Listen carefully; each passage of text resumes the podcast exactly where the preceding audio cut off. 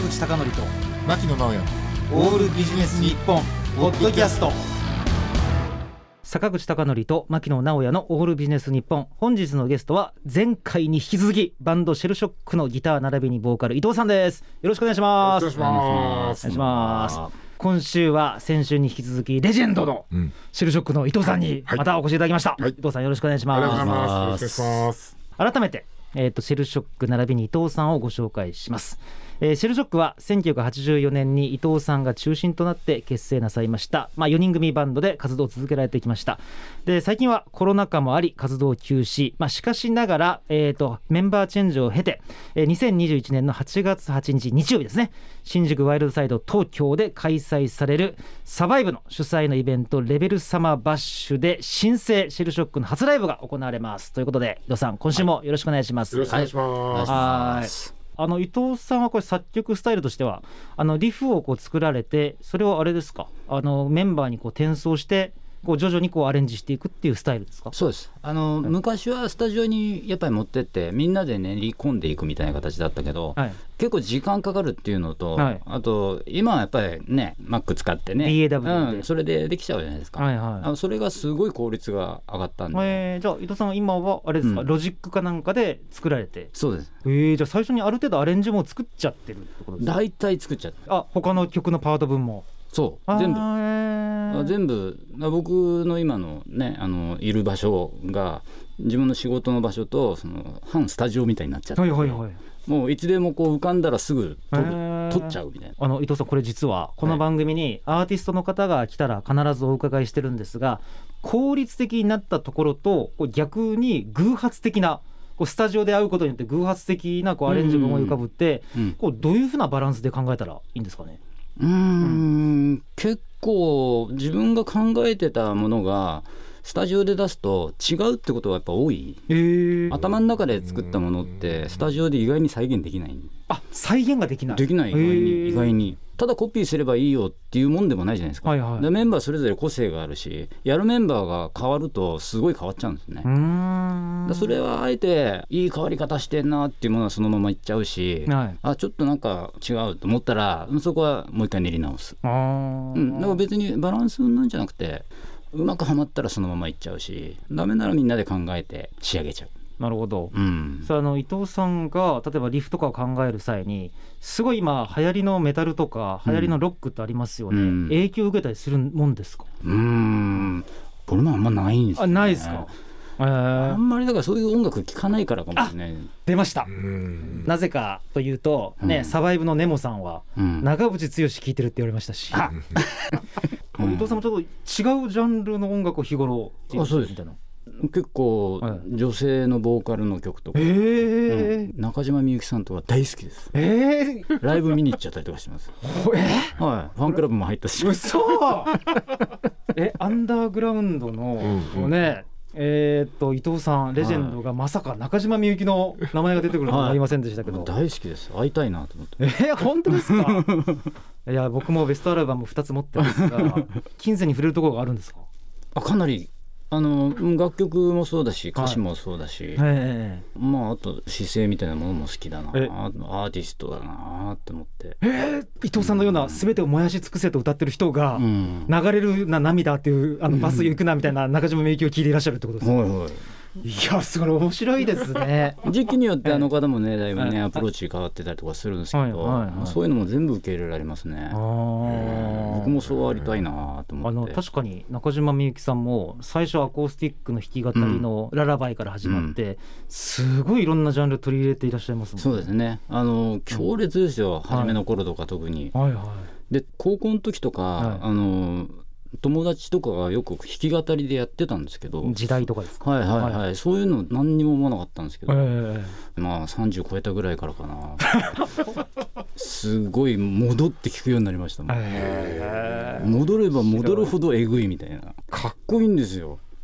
でそれが原因で他のアーティストも女性のボーカルばっかりになぜかなっちゃってんだけどはいはい。聞いてて。へでーフレーズに影響とかは受けないけど、はい。やっぱ歌詞とか、うんすごい影響を受けるところが実はあったりとか。でもよくく思えば伊藤さんがそうであるということは他のメンバーの方もさまざまな音楽ジャンル聴いていらっしゃるでしょうし、うんうん。出来上がったのがあくまでもラウドなロックであるとはいえ、そうです背景にはいろんなものがあるでしょうしね。そうですね。でその件であの先週からちょっとお話し続けていきたいんですが、うん。ドラムの船戸さん新しい船戸さんは、えー、とアキさんギターのアキさんのご紹介で入られたということですがあどうですか？伊藤さんとの相性他のメンバーの方の相性を含めて。まああきちゃんが進めんだったらいいと思うよっていう感じから入ってます、えまあ信頼してます。え信頼してます。うん、で正直その船戸君のこの前のバンドでどうやってたかっていうのはそんなには見てないです、あうーん、実際生で見たこともないし、まあ生でもない。ない、うん YouTube でまあちょっと遡って見たけど、はい。でもそれ見て何が分かるかって言ったらそんなに何も分かんないんで、うーうんんまあただ、うん、グルーブとか合うかっていうのはやっぱり実際音を合わせてみないと。やってみないと分かんない、うん、あー。まあやってみたらおおいけるじゃん。えーでも僕思うんですけどシェルショックに入るのはプレッシャーでしょうね。どうえだってこれまでの曲のあれを全部覚える必要があるでしょ、うんまあ全部じゃないけど、まあええうん。まあ大体演奏する可能性があるのってまんべんなくありますよね。ありますよねあれを覚えるのはプレッシャー高いでしょうね、あれは。僕逆の立場だったら嫌だね。あ嫌ですか。あーしかもちょっとうん。以前のレコーディングメンバーがすごい人が揃ってるでしょ。うんうん。あだからそれを再現するのかっていうのはちょっとね。そあの以前はね小野さんの演奏は比較的パンク寄りというか、ハードカー寄りの演奏でしたけど、船戸さんのスタイルはどんな感じなんですか、ううーん。意外に器用。あ器用うん。うーんだからうちの今までやってきた曲のいろんなスタイルに意外に適合できるっていうのが分かった、だからスタジオに入ってても、これ悪い意味じゃなくてカチカチこう全てのここ拍で把握してないわけ。ではい。で大体のイメージで一斉に合わせるから、はい。余白を埋めたりあるところを抜いたりそういうすごいこう感覚を持ったのがパズさんなんですけど、はいはい。でもきっちりやってもらえるのは当たり前とすればあとはやっぱりノリとかグルーブ、うん。まあ軽いセンスみたいなのを感じれればいいな。うん。だから今のこの船戸君のスタイルっていうのは逆にまずカチッとはまってくれたからここから先どうなっていくかすごい楽しみ、なるほど。うん、まだ余白あるかなってすごい思うんで。なるほど。次のアルバムでねもっはい。はいと出してくれればいいかな、あそうなんですよね、でまさに今伊藤さんおっしゃいましたけど次あの新たな編成となったメンバーで通算6枚目のフルアルバムをレコーディングを年内に予定なさっておりましてこれは伊藤さんの自らのレーベルと言っていいんですよねあのシステムキルズレコーディングスから、はい。2020年度の発売を目指すということなんですが結構1位2位3ときて456っていうこの6番目っていうの展開が早いなって感じがしたんですけど。うん。はい自分の中ではもう本当遅くて遅くて、はい。うん、もう早くこうアウトプットしていかないとうん。次が並んでるからみたいな。並んでるから、えーあのうん。じゃあ今投資番号で曲は管理なさってないと思うんですけど、うんうん。じゃあ次のアルバム分の曲っていうのは相当出来上がってる。かなり出来上がってる。あのメンバーに配布してない曲もあ家の含めると。うん、ディスクの中にもう並んじゃってるんでそれをもう毎日毎日少しずつ仕上げてはいは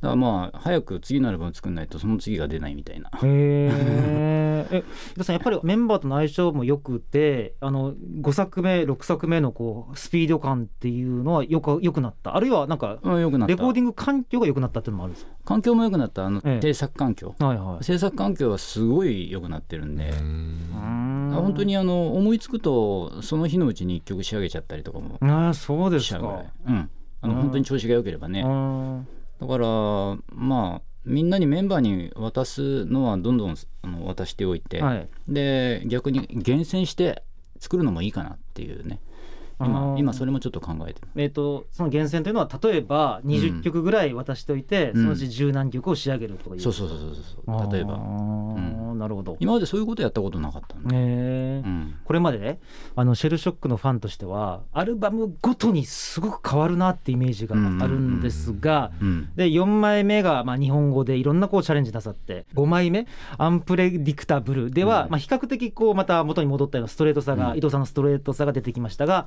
6枚目っていうのはまた大きく変化するんですか？うん、あまりまだ言えない。け言えない、言えない。すごくね、ええでも考えてますよ、はいはい。あの次のアルバムはどういう、うん。あのまあ、コンセプトっていうかね。はいはい。パッと聞いた時どう感じるかがすごい大事で。うんうんうんあ一個だけ約束できることがあって、はいはい。はい。あのこれはちょっと考えてきたんだけど、はい。あの今までなく今まで以上に言ってた方がいいかハードですね。あハード。はい。それはいいですね、はすごく気になります。えーあの伊藤さんちなみに今ハードって言葉が出ましたけどね。はい。ちょっとこれ聞きづらいんですがアルバム出すじゃないですか、はい。で一番はあのライブでリアルにこうお客さんの反応っていうのはあるんですが、ネット上の反応ってやっぱり気になるもんですか？うん、それも僕幸せですね、ええ。全然気にしてないんだけど。そうっすか。いやいやあのアーティストの方によってはもうずーっともう自らのお名前をこうセルフサーチエゴサーチエゴサーチね。エゴサーチしてうん。すごい気にしてるって方いるんですけど、うん、あんま気にしないですね。へいやーそれはまあえねあの見ますよ。タイムラインは一通り見ますけど、えはい。はい。うん、でもそこに何か書いてあってもさっきのあの雑誌の批評とか点数とかじゃないけど、全然気にしないですね。へー。気にしなくなっちゃった、なっちゃった？なっちゃった、えー、ってことは昔は比較的やっぱり気になりますよね。うん、やっぱりどこに載ってるかなとか本屋とかで全部見たりとかねしてたけどね、はいはい。今は全然。えー。あの伊藤さんってちなみに昔の作品は聞き直すタイプですか？うーんたまに。ああくまでたまに、本当にたまにえー、これまたアーティストによってはねずーっと聞き直してますって人もいるんですが、じゃあ伊藤さん比較的もうずーっともう昔とかあのネットに書かれてるとかいうのはあんまり関係なくてうん。今何やるかっていうことですね。そうそうそうそう将来何残すかってことですね。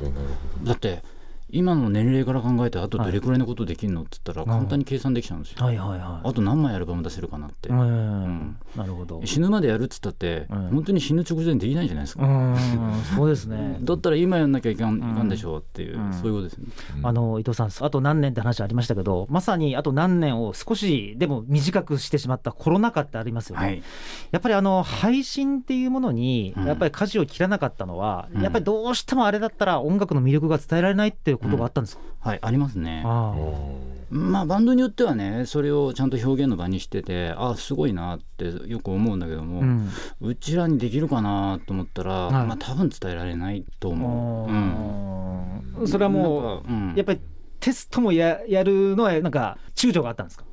うーん。まあタイミングだよね、うん。やるのはいいよ。やりたいねっていう話もよくしてたんだけど、はいはいはい。どうするってなった時はね、うん。ただもう今の状況で考えるとコロナ禍って僕にとってはすごく自分を成長させることに絶対なってるんで、うんその次の制作に没頭してるんで。ああ、うん。なるほど、あ大体みんなアルバム出すと、ええ。あここはあすあすればよかったな、うん。うんやっぱ出てくると思うんだけども、はい。それは今度ないだろうって思うくらいはい。もうすごい詰めてるし、うん、で本当にやりたいことがライブとかはい。リハが少なくなったことで、逆に言うと自分をすっごい見つめ直して年を取るがごとにどんどん激しさを増していくみたいな。激しさは逆に増していく。増していく。いいですね。え伊藤さんそれちょっとより具体的に聞きたいんですけどこれまでだったらある曲があって、それをこう流していたところをより時間がたくさんできたんで、うん。すごく細かなフレーズを修正することができたっていう意味です。か、うん、それもそうだし、ええ。うん、表現の仕方を変えてみたりもそうだし、うんうん。ああすごい完成度っていう部分で言うと、荒削りな部分は残しながら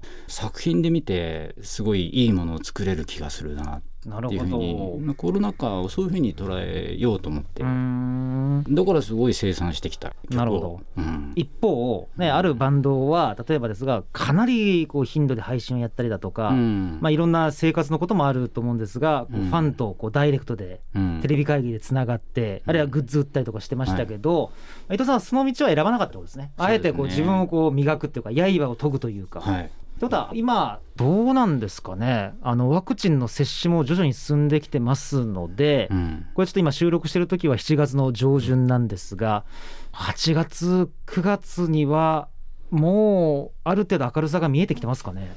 こうありたいなっていうね。はい。でまあライブに来る人とかってまあお酒飲んでねこうやっぱりまあ暴れるとかなんかそういうふうなこう先入観みんな持ってるけどいや多いでですね、うん。まあ、しかもねまたこれ差別って言われるかもしれませんけど、うんロック好きって比較的ちゃんとしてますよ。ちゃんとしてる、うん。あのそれはやっぱり80年代とかやばかったけど、今のね本当クラブ通いするような人ってね、はい。ちゃんとしてますよ、はい。だからやっぱりライブも徐々に徐々に、うん。あの復活していきたいなってシーンごとね、はい。もう一回盛り返してほしいなって。あー確かに、うん。そうですね。で、うん。特に昨年ぐらいから、まあ、完全にお客さんは入れられませんけれども、うん。まあ、半分とかあるいは、うん。まあ、例えばガスタンクのライブだったら、うん。歓声は絶対上げずに座ったままだけど、うん。みんなでこう力強く拍手しながら盛り上げていくとか、うん。まあ、いろんなこう表現方法の中でちょっと徐々にやっていくしかないんでしょうね。ないですね。きっと、うん。伊藤さん最後にあのシステムキルズレコーディングスから2022年度の発売のこうアルバムってことなんですが、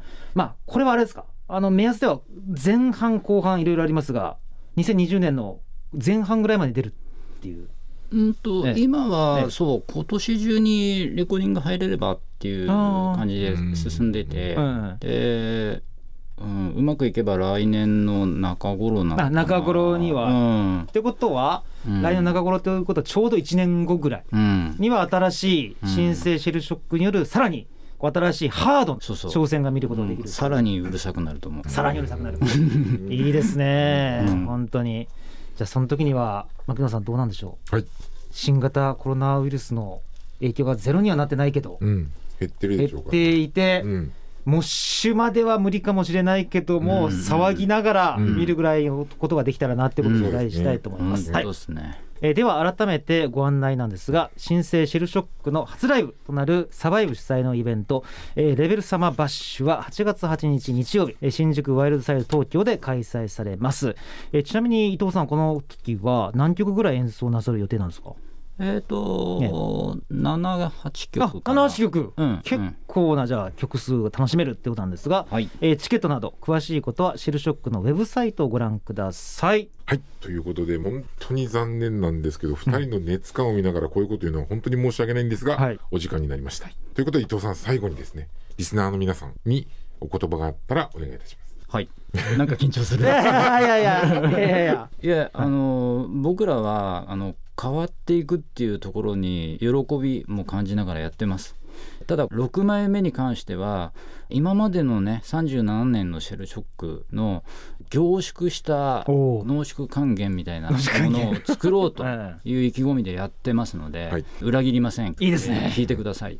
はい、ぜひ聞きたいと思いますし、ぜひこのラジオ聞いていらっしゃる方は8月8日、うん。伊藤さんの名演って言っていいんですかね、をぜひ見るために駆けつけてください、ということで僕お願いしますからも伝えたいと思います、はい、2回にわたってのゲストはシェルショック伊藤さんでした。ありがとうございました。ありがとうございましたたパチパチ。坂口孝則と牧野直哉の「オールビジネス日本ポッドキャスト。今回はここまで。次回もお楽しみに